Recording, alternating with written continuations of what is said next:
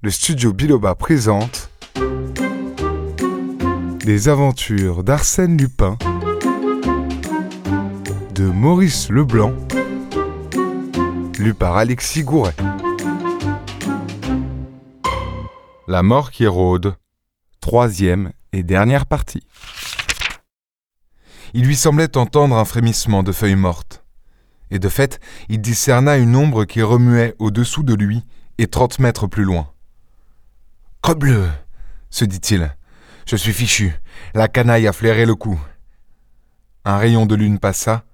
Distinctement, Lupin vit que l'homme épaulait. Il voulut sauter à terre et se retourna. Mais il sentit un choc à la poitrine, perçut le bruit d'une détonation, poussa un juron de colère et dégringola de branche en branche, comme un cadavre. Cependant, le docteur Guéroult, suivant les prescriptions d'Arsène Lupin, avait escaladé le rebord de la cinquième fenêtre et s'était dirigé à tâtons vers le premier étage. Arrivé devant la chambre de Jeanne, il frappa trois coups légers, fut introduit et poussa aussitôt le verrou. Étends-toi sur ton lit, dit-il tout bas à la jeune fille qui avait gardé ses vêtements du soir. Il faut que tu paraisses couché. Brrr, il ne fait pas chaud ici. La fenêtre de ton cabinet de toilette est ouverte Oui, vous voulez que... Non, laisse-la, on va venir. On, va venir? Bredouilla Jeanne effarée. Oui, sans aucun doute. Mais. Mais qu'est-ce que vous soupçonnez? Je ne sais pas. Je suppose que quelqu'un est caché dans le château ou dans le parc. Oh, oh j'ai peur. N'aie pas peur. Le gaillard qui te protège semble rudement fort et ne joue qu'à coup sûr. Il doit être à l'affût quelque part dans la cour. Le docteur éteignit la veilleuse et s'approcha de la croisée dont il souleva le rideau. Une corniche étroite qui courait le long du premier étage ne lui permettait de voir qu'une partie éloignée de la cour.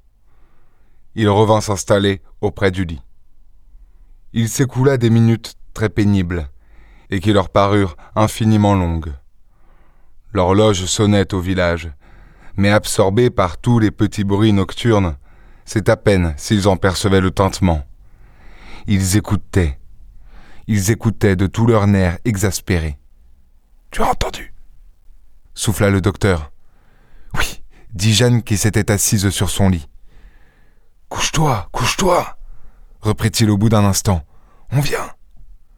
Un petit claquement s'était produit dehors contre la corniche. Puis il y eut une suite de bruits indiscrets dont il n'aurait su préciser la nature. Mais il avait l'impression que la fenêtre voisine s'ouvraient davantage, car des bouffées d'air froid les enveloppaient. Soudain, ce fut très net. Il y avait quelqu'un à côté. Le docteur, dont la main tremblait un peu, saisit son revolver. Il ne bougea pas néanmoins, se rappelant l'ordre formel qui lui avait été donné et redoutant de prendre une décision contraire. L'obscurité était absolue dans la chambre. Il ne pouvait donc voir où se trouvait l'ennemi. Mais il devinait sa présence. Il suivait ses gestes invisibles, sa marche assourdie par le tapis, et ne doutait point qu'il n'eût franchi le seuil de la chambre. Et l'ennemi s'arrêta. Cela, ils en furent certains. Il était debout, à cinq pas du lit, immobile, indécis peut-être, cherchant à percer l'ombre de son regard aigu. Dans la main du docteur, la main de Jeanne frissonnait, glacée et couverte de sueur. De son autre main, le docteur serrait violemment son arme, le doigt sur la détente. Malgré sa parole, il n'hésitait pas. Que l'ennemi toucha l'extrémité du lit, le coup partait, jeté au hasard. L'ennemi fit un pas encore, puis s'arrêta de nouveau. Et c'était effrayant, ce silence, cette impassibilité, ces ténèbres où des êtres s'épiaient éperdument. Qui donc surgissait ainsi dans la nuit profonde?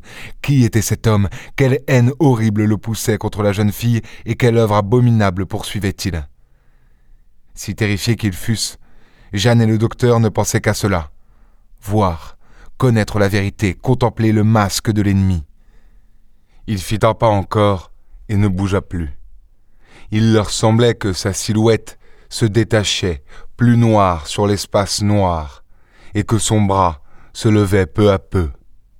Une minute passa, et puis une autre, et tout à coup, plus loin que l'homme, vers la droite, un bruit sec. Une lumière jaillit, ardente, fut projeté contre l'homme, l'éclaira en pleine face, brutalement. Jeanne poussa un cri d'épouvante. Elle avait vu, dressé au-dessus d'elle, un poignard à la main. Elle avait vu son père. En même temps presque, et comme la lumière était éteinte, une détonation. Le docteur avait tiré. Crebleu Ne tirez donc pas hurla Lupin. À bras-le-corps, il empoigna le docteur qui suffoquait.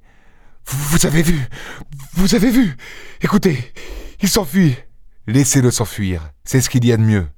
Lupin fit jouer de nouveau le ressort de sa lanterne électrique, courut dans le cabinet de toilette, constata que l'homme avait disparu et revenant tranquillement vers la table, alluma la lampe. Jeanne était couchée sur son lit, blême, évanouie. Le docteur, accroupi dans un fauteuil, émettait des sons inarticulés. Voyons, dit Lupin en riant. Reprenez-vous, il n'y a pas à se frapper puisque c'est fini.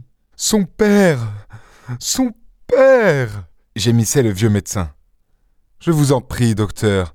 Mademoiselle Darcieux est malade, soignez-la. Sans plus s'expliquer, Lupin regagna le cabinet de toilette et passa sur la corniche. Une échelle s'y trouvait appuyée. Il descendit rapidement. En longeant le mur, vingt pas plus loin, il se heurta au barreau d'une échelle de corde à laquelle il grimpa et qui le conduisit dans la chambre de M. Darcieux. Cette chambre était vide. Parfait, se dit-il. Le client a jugé la situation mauvaise et il a décampé. Bon voyage. Et sans doute la porte est-elle barricadée? Justement. C'est ainsi que notre malade, roulant ce brave docteur, se relevait la nuit en toute sécurité, fixait au balcon son échelle de corde et préparait ses petits coups.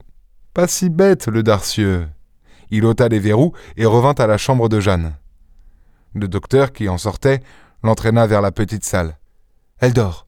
Ne la dérangeons pas. La secousse a été rude et il lui faudra du temps pour se remettre. Lupin prit une carafe et but un verre d'eau. Puis il s'assit et paisiblement. Bah. Demain il n'y paraîtra plus. Que dites-vous? Je dis que demain il n'y paraîtra plus. Et pourquoi?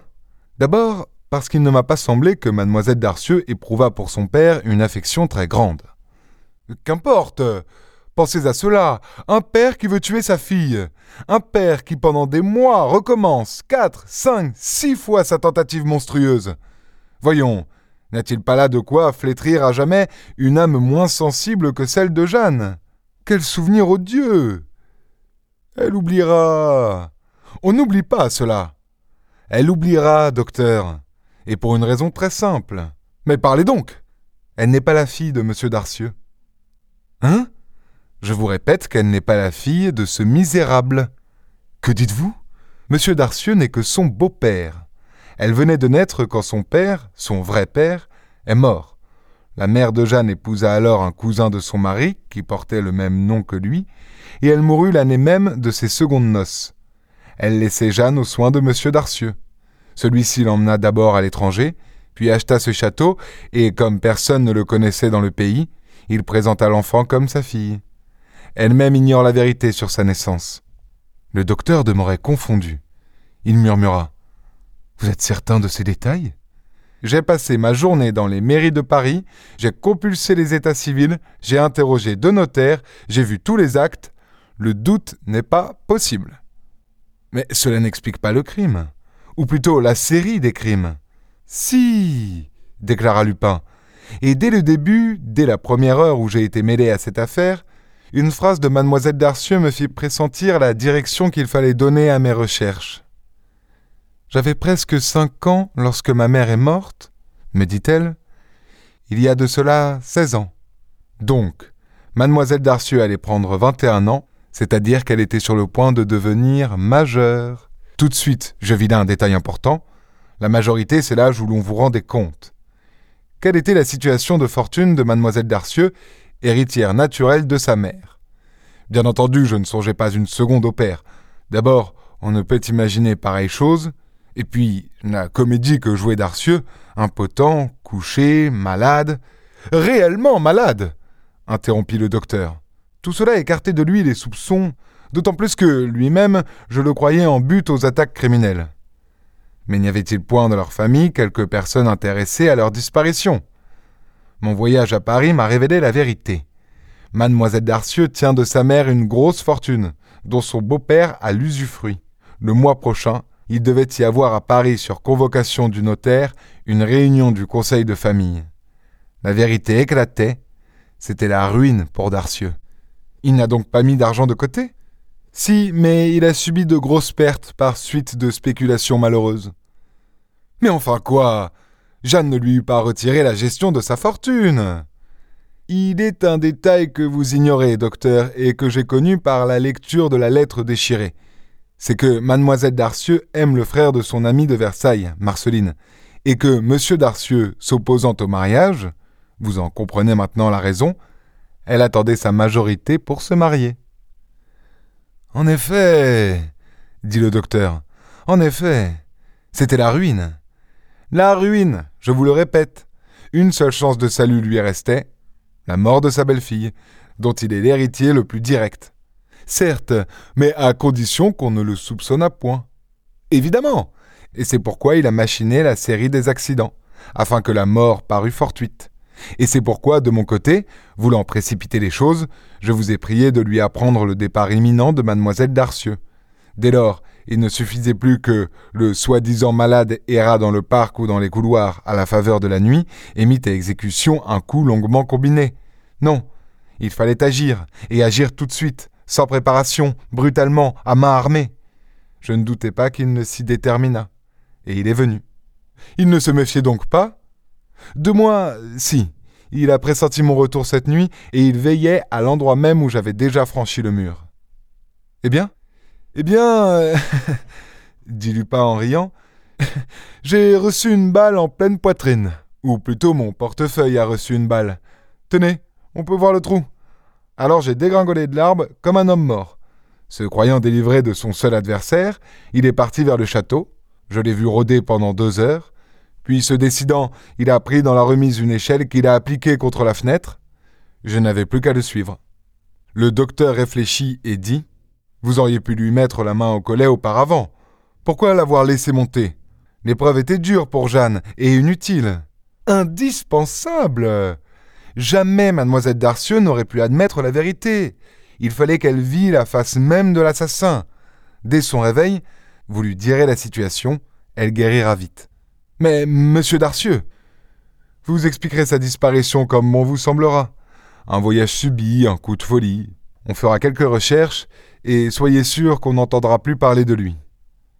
Le docteur hocha la tête. Oui, en effet, vous avez raison. Vous avez mené tout cela avec une habileté extraordinaire, et Jeanne vous doit la vie. Elle vous remerciera elle-même. Mais de mon côté, ne puis-je vous être utile en quelque chose? Vous m'avez dit que vous étiez en relation avec le service de la sûreté. Me permettrez-vous d'écrire, de louer votre conduite, votre courage? Lupin se mit à rire. Certainement. Une lettre de ce genre me sera profitable. Écrivez donc à mon chef direct, l'inspecteur principal Ganimard. Il sera enchanté de savoir que son protégé, Paul Daubreuil, de la rue de Suresnes, s'est encore signalé par une action d'éclat. Je viens précisément de mener une belle campagne sous ses ordres dans une affaire dont vous avez dû entendre parler, l'affaire de l'écharpe rouge. Ce brave monsieur Ganimard ce qu'il va se réjouir. Merci d'avoir écouté cette histoire d'Arsène Lupin. Pour être informé de la sortie des épisodes suivants, abonnez-vous. Et n'hésitez pas à mettre 5 étoiles et un bon commentaire à ce podcast. À très bientôt.